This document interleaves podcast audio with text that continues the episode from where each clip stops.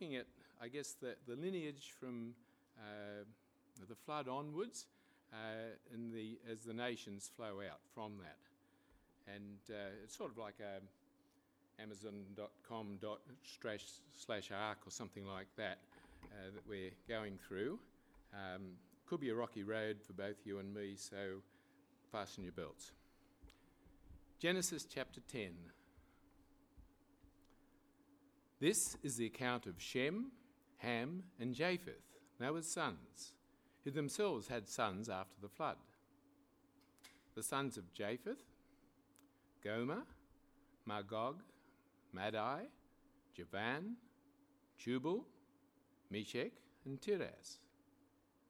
The sons of Gomer, Ashkenaz, Riphath, Togarmah. The sons of Javan, Elisha, Tarshish, the Kittites, and the Rodanites. From these, the maritime peoples spread out into their territories by their clans within their nations, each with its own language. The sons of Ham, Cush, Egypt, Put, and Canaan. The sons of Cush, Seba, Havilah, Sabta, Raamah, and Sabteca. The sons of Raamah, Sheba, and Dedan. Cush was the father of Nimrod, who became a mighty warrior on the earth. He was a mighty hunter before the Lord. That is why it is said, like Nimrod, a mighty hunter before the Lord. The first centres of his kingdom were Babylon, Uruk, Akkad, and Calneh in Shinar. From that land he went to Assyria, where he built Nineveh, Rehoboth Ir, Calah, and Resen, which is between Nineveh and Calah, which is the great city. Egypt was the father of the Ludites, the Anamites, Lehabites, Naphtuhites, Pathrusites, Casluhites, from whom the Philistines came, and the Caphtorites. Canaan was the father of Sidon, his firstborn, and of the Hittites, Jebusites, Amorites, Girgashites, Hivites, Arkites, Sinites, Arvadites, Zemarites, and Hamathites. Later, the Canaanite clans scattered, and the borders of Canaan reached from Sidon towards Gerar as far as Gaza, and then towards Sodom, Gomorrah, Admah, and Zeboim as far as Lasha. These are the sons of Ham by their clans and languages in their territories and nations. Sons were also born to Shem, whose older brother was Japheth. Shem was the ancestor of all the sons of Eber. The sons of Shem Elam, Ashur, Arphaxad, Lud, and Aram. The sons of Aram Uz, Hul, Gether, and Meshech. Arphaxad was the father of Shelah, and Shelah the father of Eber. Two sons were born to Eber. One was named Peleg, because in his time the earth was divided. His brother was named Joktan. Joktan was the father of Almodad, Sheleph, Hazarmaveth, Jerah, Hadoram, Uzal, Diklah, Obal, Abimael, Sheba, Ophir, Havilah, and Jobab. All these were the sons of Joktan. The region where they lived stretched from Mesha towards Sephar in the eastern hill country. These are the sons of Shem by their clans and languages in their territories and nations. These are the clans of Noah's sons according to their lines of descent within their nations. From these, the nations spread out over the earth after the flood. Wow, yeah, I think he deserves a uh, round of applause there. Can I just leave this mic uh, wow. If a Bible reading like that doesn't get your blood pumping, I don't know what will. Uh, welcome again. My name's Mark. If I haven't met you, I'm one of the pastors here. Your usual pastor, Joel, is away this week I was away last week and I got some messages from people after church telling me that Joel had a bit of a dig at me for having the man flu last week. Well, as fate would have it, Joel is not here this week, and so we're free to have a bit of a dig at him. I won't, but feel free to message him and tell him that I did. That would be fine.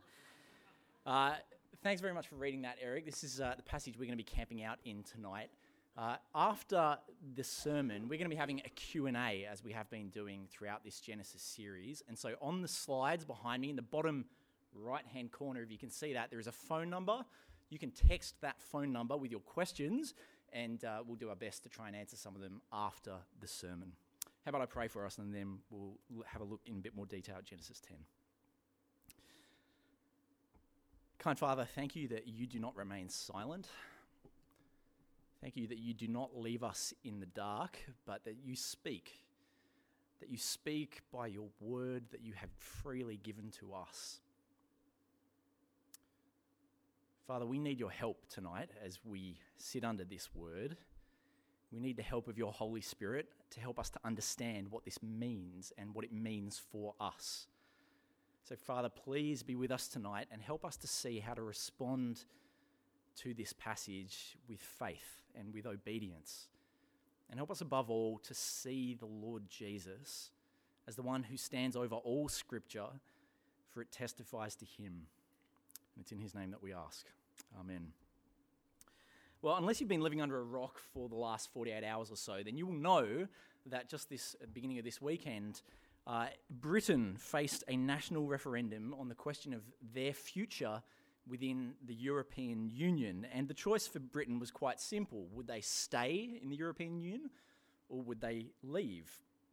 And this British exit, this question, this British exit, or Brexit as it became known, despite widely being considered very unlikely, it went ahead and it passed by the slimmest of margins, about 52 to 48. And it's a really momentous moment in the life of Europe, in the life of my home country, England. Uh, it is a historic thing that has left a lot of people scratching their heads and wondering, well, how on earth did this come about? What has driven people within Britain to want to depart from the European Union? Now, there are many answers to that question. There are a lot of factors that went into it, but it's been pretty widely documented, and maybe you will have seen some of this on the news or read some of this in the newspapers, that at least part of the momentum leading into this Brexit campaign came from some hostility towards immigrants coming into Britain from other parts of the EU, perceived hostility at least. And now, whether that fear of immigrants coming into Britain, whether that was well founded or not, or whether it's perhaps more of a reflection of a racist or a xenophobic attitude, either way, this result is forcing people around the world to start asking some tough questions about nationalism nationalism. That is the, the ideology that says that our nation is superior to other nations, that our country stands over and against even other nations. Now, sometimes that kind of ideology can be harmless enough. Think of most American country songs, and you sort of get the idea of how it can be harmless, harmless but cringeworthy. But in most expressions, in, in the worst expressions of nationalism, it can lead to dehumanizing and devaluing other people. Think of, of Nazism and fascism as the worst expressions of this nationalistic kind of attitude. Now, what makes Brexit such an interesting event is that, according to some commentators, this is just the tip of the iceberg. This is indicative of a rising kind of aggressive nationalism that's happening on a world scale at the moment, according to some. Think of Donald Trump's presidential campaign in the US, for an uh, example, or think of the, the really right wing nationalistic political parties that control the parliaments of countries like Poland and Switzerland. Uh, right now, in 2016, this is a really important moment in the life of our world to consider questions about how we should think about other nations. I wonder if you've ever thought about some of the intricacies of relating to other nations. For instance, is it, is it appropriate for us to ever think of our own nation as superior to any other nation? Is there any grounds for that? Uh, should the goal of nations be to kind of preserve the national differences between us, or should our goal be to eliminate them, to flatten them? That is to say, should we all be the same, or should we celebrate our diversity? Uh, should we worry about the needs and the welfare of other countries, or should we only worry about things that are in our own national self interest? These are, are really tough but really important questions. And as right as it is for us to ask those questions, for us as Christians, there is an even bigger question that stands over all of these. And it's the question of what does God think about other nations? Because that ultimately is where we are going to take our cues as Christians in relation to all of these other questions. And so we're going to be thinking about this, this topic of nations tonight. And to do that, we're going to be looking at Genesis chapter 10. Now, that might seem like a bit of a strange decision to you because as we read through that chapter a few minutes ago, perhaps you are thinking that, well, that doesn't seem like a particularly interesting and, dare I say, particularly important chapter in the Bible. Uh, if you're anything like me, that your tendency maybe is that when you get to something like that in Scripture, a genealogy, for instance, that you tend to just kind of skip right past it. You look at the, the last name on the list, okay, that's the important person, time to move on. You know, it's kind of like reading the terms and conditions when you sign up for something online. Your eyes just kind of glaze over. You look for the accept button. There's nothing important in there anyway. Just just get on with it. Let me encourage you, if that is your attitude towards passages such as this, don't let it be your attitude towards Genesis 10. Don't let it be your attitude towards any passage of scripture, uh, even better. Remember 2 Timothy 3:16. All scripture is God-breathed and is useful for teaching, rebuking, correcting and training in righteousness. All scripture is God-breathed. Yes, even genealogies, even Genesis chapter 10. I'll tell you this chapter in the Bible, it's not just filling space. Moses was not kind of getting paid by the word or paid by the column when he wrote Genesis, thinking, oh, I've got a bit of extra parchment here, just throw in an extra genealogy and fill it up a little bit. No, this chapter is here very deliberately. It's actually here to teach us a deeply theological lesson. There is something very important that God wants us to grasp from this chapter. And so, to kind of help us digest this, there are three questions that we're going to ask tonight. Three questions to work our way through it. What why, and so what? They're the three questions we're going to ask. What, what are we actually looking at here, this, this document that's in front of us? Why is this, this document, this table of nations here? And so what? what? What difference does it actually make to understand the meaning of this passage? That's where we're going to be going tonight. So, the first question what? What are we actually looking at? We've, if you actually managed to digest that whole list there, what is this? Well, on first glance, it kind of appears to be a bit of a family tree of sorts, doesn't it? It's a list of people groups who descended from Noah's three sons, Shem, Ham, and Japheth. And so, if you've got a physical Bible in front of you, it would really fit you well right now. You can see just at a glance there what's going on. Verses 2 to 5 list some of the descendants of Japheth. Verses 6 to 20 list some of the descendants of Ham. Verses 21 to 29 list some of the descendants of Shem. And so perhaps what this, this passage is here to do is just kind of to satisfy the curiosity of some of the Israelites who wanted to know a little bit about their ancestors. If you wanted to know who your great great grandfather was, maybe you were supposed to go to Genesis 10 to find out. Uh, I, have, I have an uncle, his name's Jeff, and just this last week, uh, he was digging around in the National Archives in Canberra, just having a look for some of our family history. It's a bit of a hobby of his. And my uncle Jeff, he also had an uncle called Jeff uh, that he was named after. Uh, but nobody in our family ever really knew that much about this uncle Jeff. He uh, died quite young, and so most of the next generation in our family didn't get a chance to meet him.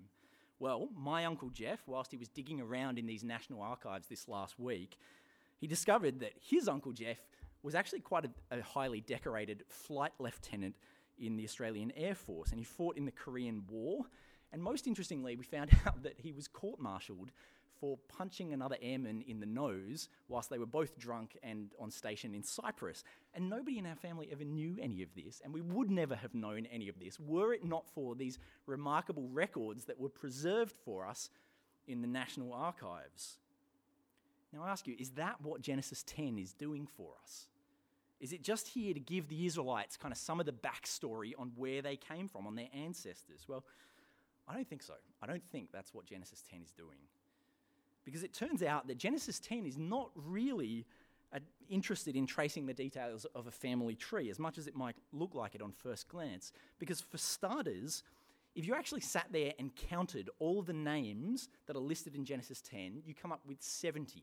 There are 70 names listed in Genesis 10, and 70 is a very significant number in the Bible. It signifies completeness or kind of totality. And so, in a subtle kind of way, this passage is trying to show us this is the totality of the nations of the earth. This is all of the nations of the earth. Now, obviously, it has to be selective in the way that it does that and arrives at the number 70. And, and furthermore, it's not even clear that this passage is trying to talk to us about physical, biological descendants, because as much as this passage uses the word sons, well, that word doesn't actually always mean a literal son. Uh, in the ancient world, when individuals or when nations would form a treaty or form a covenant with another group, that would often lead to one person referring to themselves as the brother or the son of the person who you made the treaty with. So, entertain this thought for a moment. If New Zealand managed to invade Australia and we had to sign a surrender to New Zealand, I know this is complete fantasy. How would they ever do it? Maybe on sheep, I don't know. But if we had to sign a surrender, that could lead to us referring to ourselves as the sons of New Zealand. You get the idea? This list is not necessarily talking about who descended from who, who is whose father. It's probably more likely that this is actually talking about who is affiliated with who in the ancient world. And so it's less like a family tree and probably more like a geopolitical map. Now, as you read through this list, there are a lot of names on this list that we don't know who they refer to, but there are a bunch of names that we do know exactly who these people were. Uh, we can tell that by other references in the Bible to these same people groups and by other ancient historical documents that tell us who these people were and where they lived. And I've got a little map for you here. Don't worry too much about the details if you can't see it. This is basically a map of the known world back in the day. And what it will list here for you is roughly where some of the peoples in the table of nations were dispersed on the screen. I'm just going to point a few out for you. If you've got your Bible there, have a look at verse 2. We've got some of Japheth's sons there in verse 2. You see the name Madai in verse 2.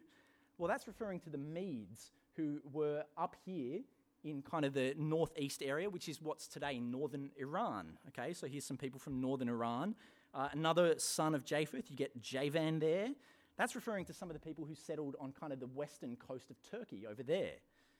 Uh, one of Javan's sons, uh, Tarshish, verse 4, maybe you recognize that name from the book of Jonah. That's referring to another kind of Mediterranean people group who lived possibly beyond Italy, maybe even over in kind of the southern tip of Spain somewhere.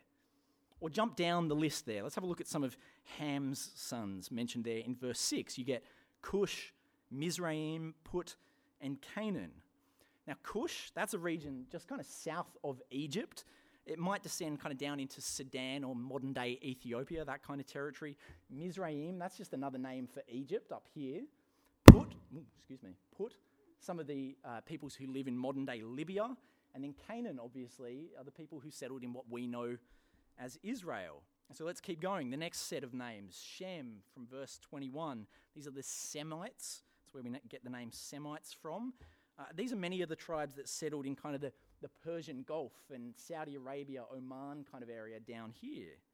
And now remember, these descendants of Shem, this is the chosen line. You remember, it was through Shem's descendants that God was going to pass his blessing. We read about that when we looked at Genesis chapter 9.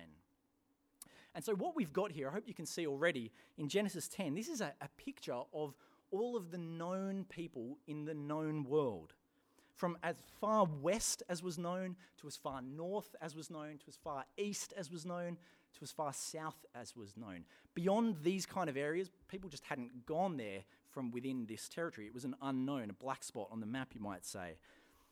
And there's one more thing I want you to notice here in verse 25. Verse 25, there's kind of a little like you are here dot for Israel as they were reading this. See, it mentions Peleg there. Well, he is Shem's great great grandson. And it turns out Peleg is also Abraham's great great great grandfather. Now, Don't worry if you kind of can't hold all these names and relationships in your head at the moment. That's not too important. The point here is that if you were an Israelite and you were reading this table of nations sometime after Moses wrote it, then what you would be able to do is be able to look around you at the entire known world, at all of the nations, all of the tribes, with all of their kind of incredible diversity of cultures and languages. You'd be able to see the Medes up here and the Egyptians over there and the Canaanites over here. And you'd be able to know that every single nation had a shared heritage, that you had common ancestors with every single one of them. In one sense, you all came from the same place. On the surface level, that's the answer to the what question. That's what this passage is saying. But before I move on to the second question of why this passage is here, I just want to make one quick point of application already at this point, because there's something really important that this raises for us that we shouldn't skip over. I hope that you can tell, even just from this quick glance at the passage, that at the very least, what this passage does is it demonstrates that there is an essential unity to the human race. Because we're all descended from the one man, from Noah. And so, any worldview that would devalue another person on the basis of their nationality or their race, that is completely out of step with the truth of this chapter. This chapter, and indeed the rest of the Bible, it does not leave room for any people to be thought of or treated as inferior. Now, the reason I'm bothering to mention that is because sadly, this chapter has been used in the past to justify some of the most despicable acts of racism. Racism that directly led to the slave trade. This chapter was one of the key texts that slave traders would use to justify the enslavement of black skinned people. Now, I don't have time to really delve much further into that and to unpack exactly what was wrong with their reasoning, but suffice it to say that that kind of an interpretation that slanders the character of God. A biblical worldview means that you see the inherent dignity and worth of every single human being, no matter where they came from, no matter what their background is. And, friends, that means that as Christians, we should be people who are leading the charge when it comes to advocating for the acceptance of refugees. We should be people who are leading the charge when it comes to racial reconciliation. We should be people who are leading the charge when it comes to caring for the disabled, all of those sorts of things. Some food for thought for you given the federal election that's coming up next week. Okay, we've looked at the what of this passage. Time for us to consider the second question why? Why is this here? Why has Moses bothered to include this information in the book of Genesis? Well, as I said before, there is actually a deeper theological truth that we need to grasp here. Because this passage, this is something special. This passage is unlike anything else in ancient Near Eastern literature. Think of all of the great civilizations of the Middle East, all of their works of poetry and of story and of history. There is not one document in the entire ancient Near East that tries to do what Genesis 10 does. Now, it's not uncommon in kind of ancient Near Eastern literature that you might find a, a genealogy that traces the descendants of a famous king, for instance. You can find certainly creation stories in some of these documents. You can find flood stories, even. You can find uh, tower stories that all kind of have their parallels in the book of Genesis. But this type of record that tries to account for the existence of every nation on earth, that is totally unheard of. Because the mindset in all of this other literature is well, why would your nation care about any of the other nations? You know, your holy book, that doesn't have to explain where everyone else came from. It just has to tell you where you came from and what you're about and what your story is. That's the mindset of all the other literature, but not the Bible. Do you know why this chapter is in the Bible? Do you know why Moses included Genesis 10? We have this table of nations to show us that God is a God of the nations that God was not just Israel's God, He was the God of the earth. He is the God who oversees all peoples and all things. the Lord Yahweh. He's not just some tr- small kind of tribal deity that hangs out in Israel, He is the sovereign over heaven and earth. That's why this chapter is here. And that is the consistent teaching of the Bible, is it not? That God rules over every nation. Have a look at, Deuteronomy 32, verse 8, for example. This is Moses speaking. Moses says, When the Most High gave the nations their inheritance, when he divided all mankind, he set up boundaries for the people according to the numbers of the sons of Israel. You see, God set up boundaries for Israel, but not just that, He set up boundaries for all of the peoples, for all of those nations listed in Genesis 10. And that's the same thing the Apostle Paul says. Remember Acts chapter 17? Paul says, From one man he made all the nations that they should inhabit the whole earth, and he marked out their appointed times in history and the boundaries of their lands. You see, God has drawn boundary lines for the nations. Now, from our human vantage point, the boundary lines of nations can be determined by all sorts of things. But from God's vantage point, He has determined who will inhabit what part of earth and for how long. You see, even those pagan nations who don't even realize it, Yahweh is sovereign over them too. There is no part of this world where He's not in charge. Have a look at this other example, 1 Kings chapter 20. Uh, it says this Because the Arameans think the Lord is a God of the hills and not a God of the valleys, I will deliver this vast army into your hands, and you will know that I am the Lord.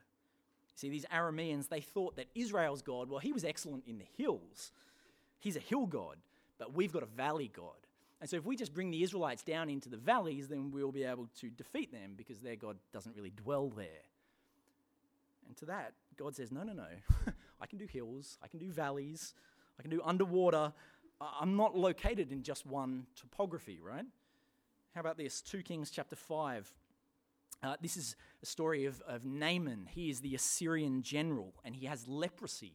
And he hops into the Jordan River and he's healed of his leprosy. And he's really impressed. And so he asks the prophet Elisha uh, if he can take some of the dirt from Israel back home to Assyria so that he can worship Yahweh there. You see, what Naaman's thinking is he thinks that God only operates on his home turf. And so he literally wants to take a piece of that back home so that he can worship God there. That is not how our God works. He's not located exclusively in one region or one area, He is over all the nations. That's the point here. That's why Genesis 10 is included in the Bible. Because God wants us to know that He lays claim to the nations. He created them, He sustains them, He sets up the boundaries, He rules them. They are His. He is the God of the nations, and therefore, every nation owes its allegiance to God. Now, that has immense implications. Uh, so, let's consider our third and final question. The third and final question so what? Uh, what difference does knowing that actually make? Well, I want to say this if this is true, if God is the God of the nations and that he lays claim to them, then that automatically makes Genesis chapter 10 a missionary text. It is a text with a missionary mandate. In fact, that is exactly how the apostles and the early church understood Genesis chapter 10, that it was a missionary text. Now, why do I say that? Well, you remember I said earlier that if you listed out the n- number of nations, you would arrive at 70, 70 nations. Okay, need to have a little bit of a history lesson for you here. As we read our English Bibles, there are 70 names listed there because the original Hebrew version of the Bible listed out 70 names. Okay, but later in history, after the Hebrew version was written, by the time you get to about the third century BC, before Jesus uh, uh, came to earth, there was a Greek translation of the Old Testament. It was known as the Septuagint.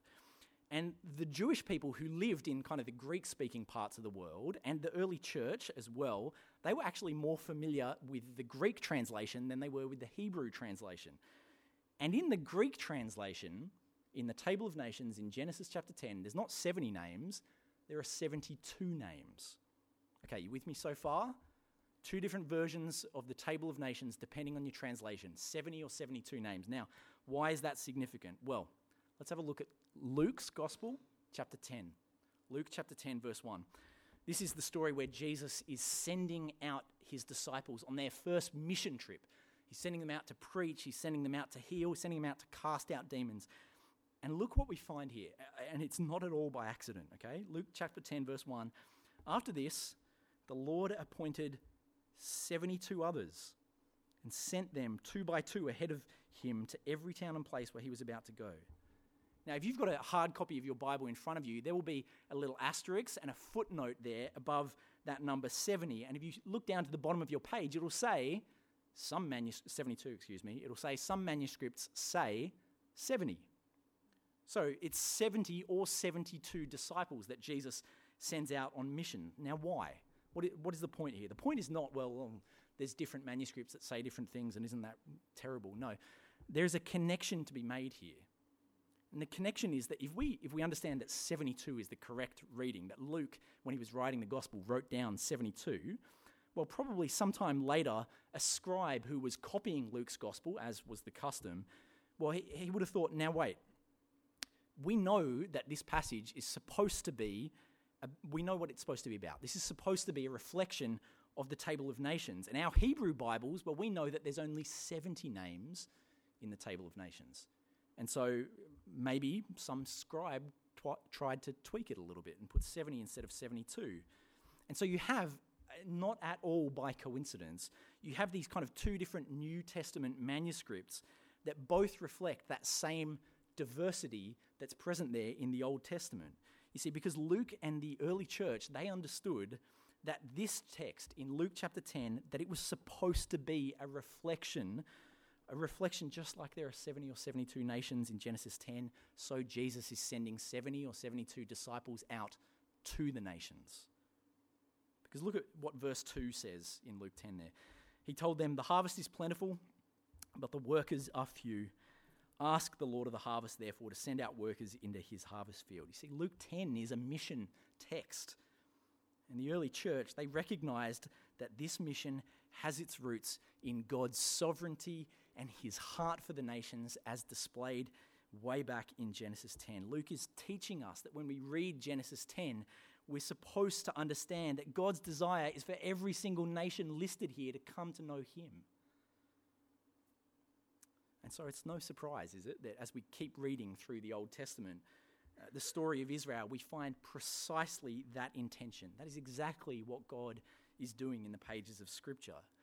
You know, when he makes his covenant with Abraham just a couple of chapters later, his intention, it's not just to have one nation for himself. His intention is that through Abraham's descendants, the whole earth will be blessed. The sons of Abraham, they were supposed to be a light to the nations. Uh, even though all of those nations listed there had rebelled against God, even though they'd turned their backs on Him, yet God's plan was to gather them back. Now, of course, as the story of the Old Testament progresses, we see Israel fail spectacularly at that task. Rather than them being kind of a faithful presence to the nations, Israel, they just constantly turn their own backs on God. They chase after the idols of the nations. And so God begins to speak through the prophets about one who will accomplish this plan for the nations, about a servant of the Lord, about a king that is to come, about a son who will gather the nations back to God. And so you read, for example, in Isaiah 49 about this promised servant, what he's going to do. It's too small a thing for you to be my servant, to restore the tribes of Jacob and bring back those of Israel I have kept. I will also make you a light to the Gentiles, that you may bring my salvation to the ends of the earth this promised one who's being talked about, who will bring God's salvation to the ends of the earth, that is exactly who we meet in the Lord Jesus. You remember the story where Jesus is a baby and he's being presented at the temple? And uh, Mary and Joseph run into a guy called Simeon, and Simeon sort of looks at this baby Jesus and he recognizes that this is the promised one. This is the one who is going to deliver the nations. And so Simeon kind of praises God. He bursts out in this prayer and he says in Luke chapter 2 For my eyes have seen your salvation, which you have prepared in the sight of all people, a light for revelation to the Gentiles and glory to your people Israel. You see, it's through this baby It's ultimately through Jesus' death and resurrection that the promise of blessing to the nations would be realized. God's desire to see the nations of the world return to Him is made possible only through the gospel. And so you start to see just these kind of tiny little beautiful glimpses of this plan being fulfilled in the New Testament. So you meet, for example, a Gentile like the centurion who crucified Jesus, recognizing that he is the Son of God and turning back to God. You see, at Pentecost, for example, Jews from all over the known world coming to faith in Christ. There are all these kind of tantalizing little glimpses throughout the New Testament that show that the nations are returning to God. But largely, this is an unfinished story, isn't it? For the most part, when the writing of the New Testament finishes, that gathering of the nations, it's only just begun. And that's where I really want us to feel the challenge tonight. Because this age that you and I are living in, between the resurrection of Jesus and his eventual return, this is the age where the nations are to be gathered to God. Jesus himself has left us with that task. The Great Commission, Matthew 28. Jesus came to them and he says, All authority in heaven and on earth has been given to me. Therefore, go and make disciples of all nations, baptizing them in the name of the Father and the Son and the Holy Spirit, and teaching them to obey everything I've commanded you. And surely I'm with you always to the very end of the age. These are the final words of Jesus that are recorded in the Bible. He is commissioning his disciples to go to the nations. And I don't think it's an exaggeration to say that this task, preaching the gospel to the nations, making disciples of all peoples, that this task, this is to be the defining task that we are to give ourselves to in this age. There is nothing more important than this. Now, as you hear that, please don't be sitting there tonight and please don't be thinking that somehow this command from the Lord Jesus, that it's not for you. That this command, well, this is just for kind of those super spiritual people. Please don't be thinking that the command to take the gospel to the nations is not your responsibility. No, this is, this is basic ground level Christianity right here. This is what it means to follow Jesus. We do what he wants us to do. We go where He wants us to go with no limitations. Because if you're a Christian, then you have actually surrendered control of your life to Jesus. You don't get to call the shots anymore. And Jesus says that every single one of his disciples is to participate in this task. Now, for us, that's different to how it was for Israel. Israel were called to kind of be this light to the nations. Nations were supposed to see the way that Israel related to God, the way that they worshipped Him, and it was supposed to win the other nations over. It was kind of like a come and see approach to evangelism.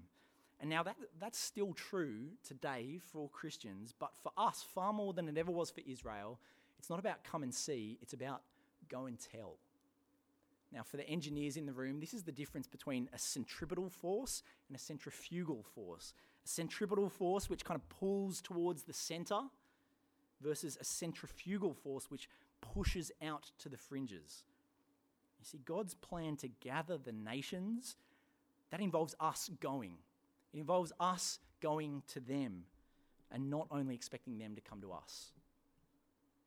And friends, there are so many people who need to hear the gospel.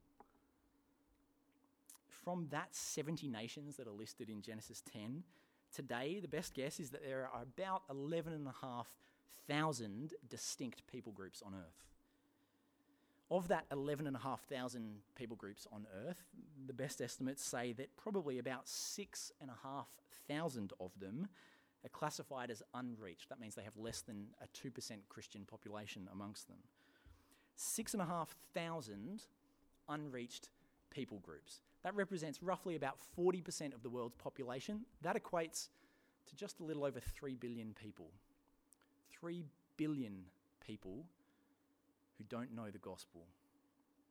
3 billion people who, if nothing else changes, are facing an eternity separated from God. If you're a Christian here tonight, hear this loud and clear. You cannot be indifferent to those people.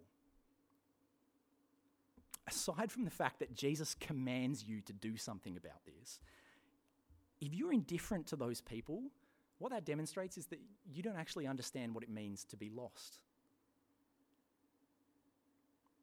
So let me ask you, friends, what are you going to do to reach these people?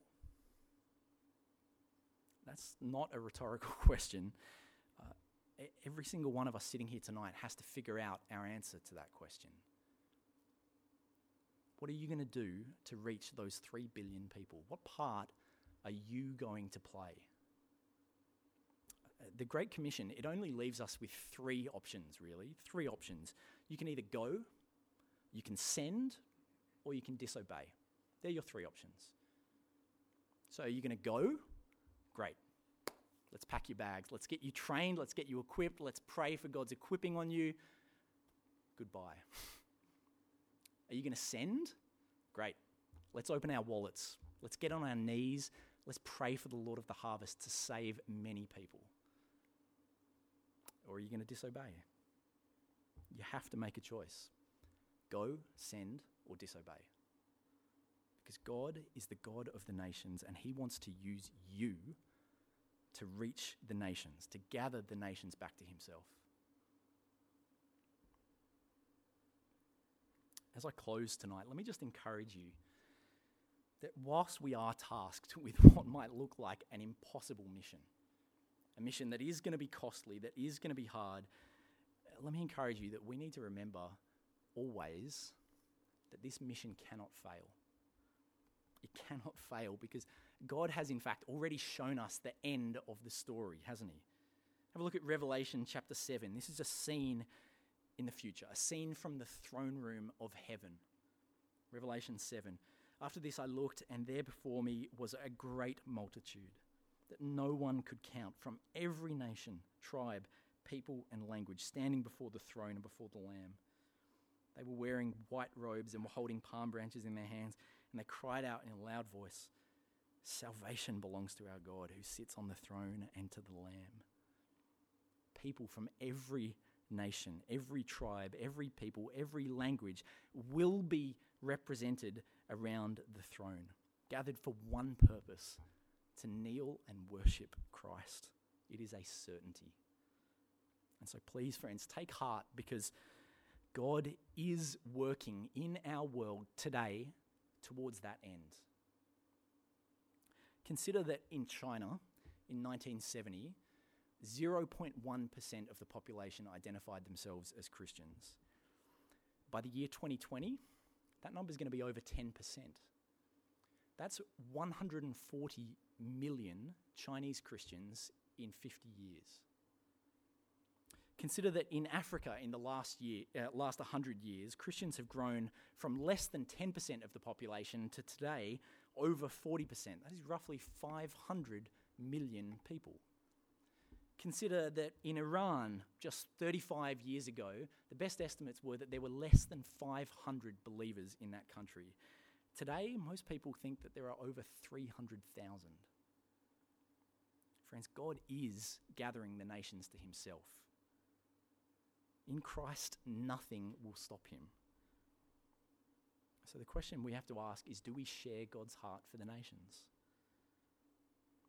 If you do share God's heart for the nations, then when you look at the nations of the world, you won't feel arrogant superiority to them. You won't feel indifference towards them. You will feel compassion towards them. You will feel a desire for every single one of them to be represented in the kingdom of God. Let me pray.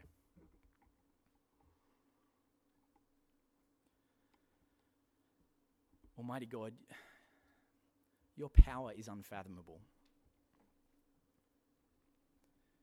That you would send your Son to die for sinners. That you would, by your endless mercy, offer forgiveness in his name that you would blot out the transgressions of the nations as they turn to you in Christ.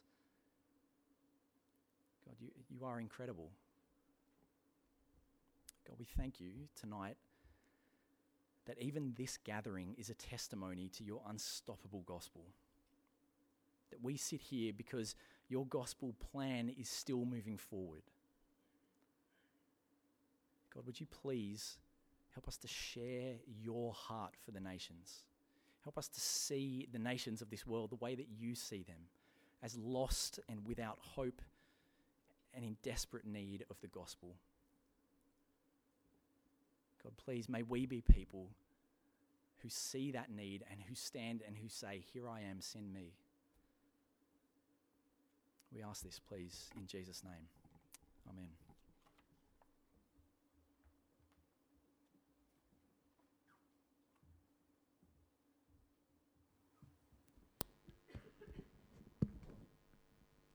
Please stand as we uh, join in this song uh, and reflect on what it is um, that Jesus has done for us and what that means as we go out beyond our doors here.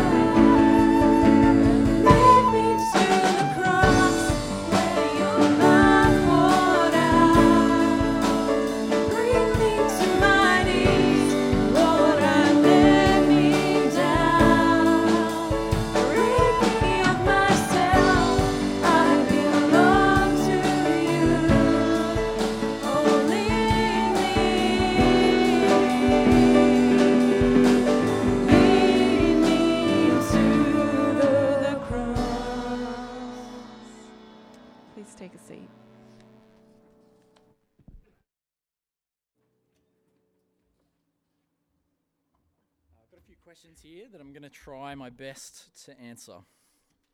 Uh, it's a couple of questions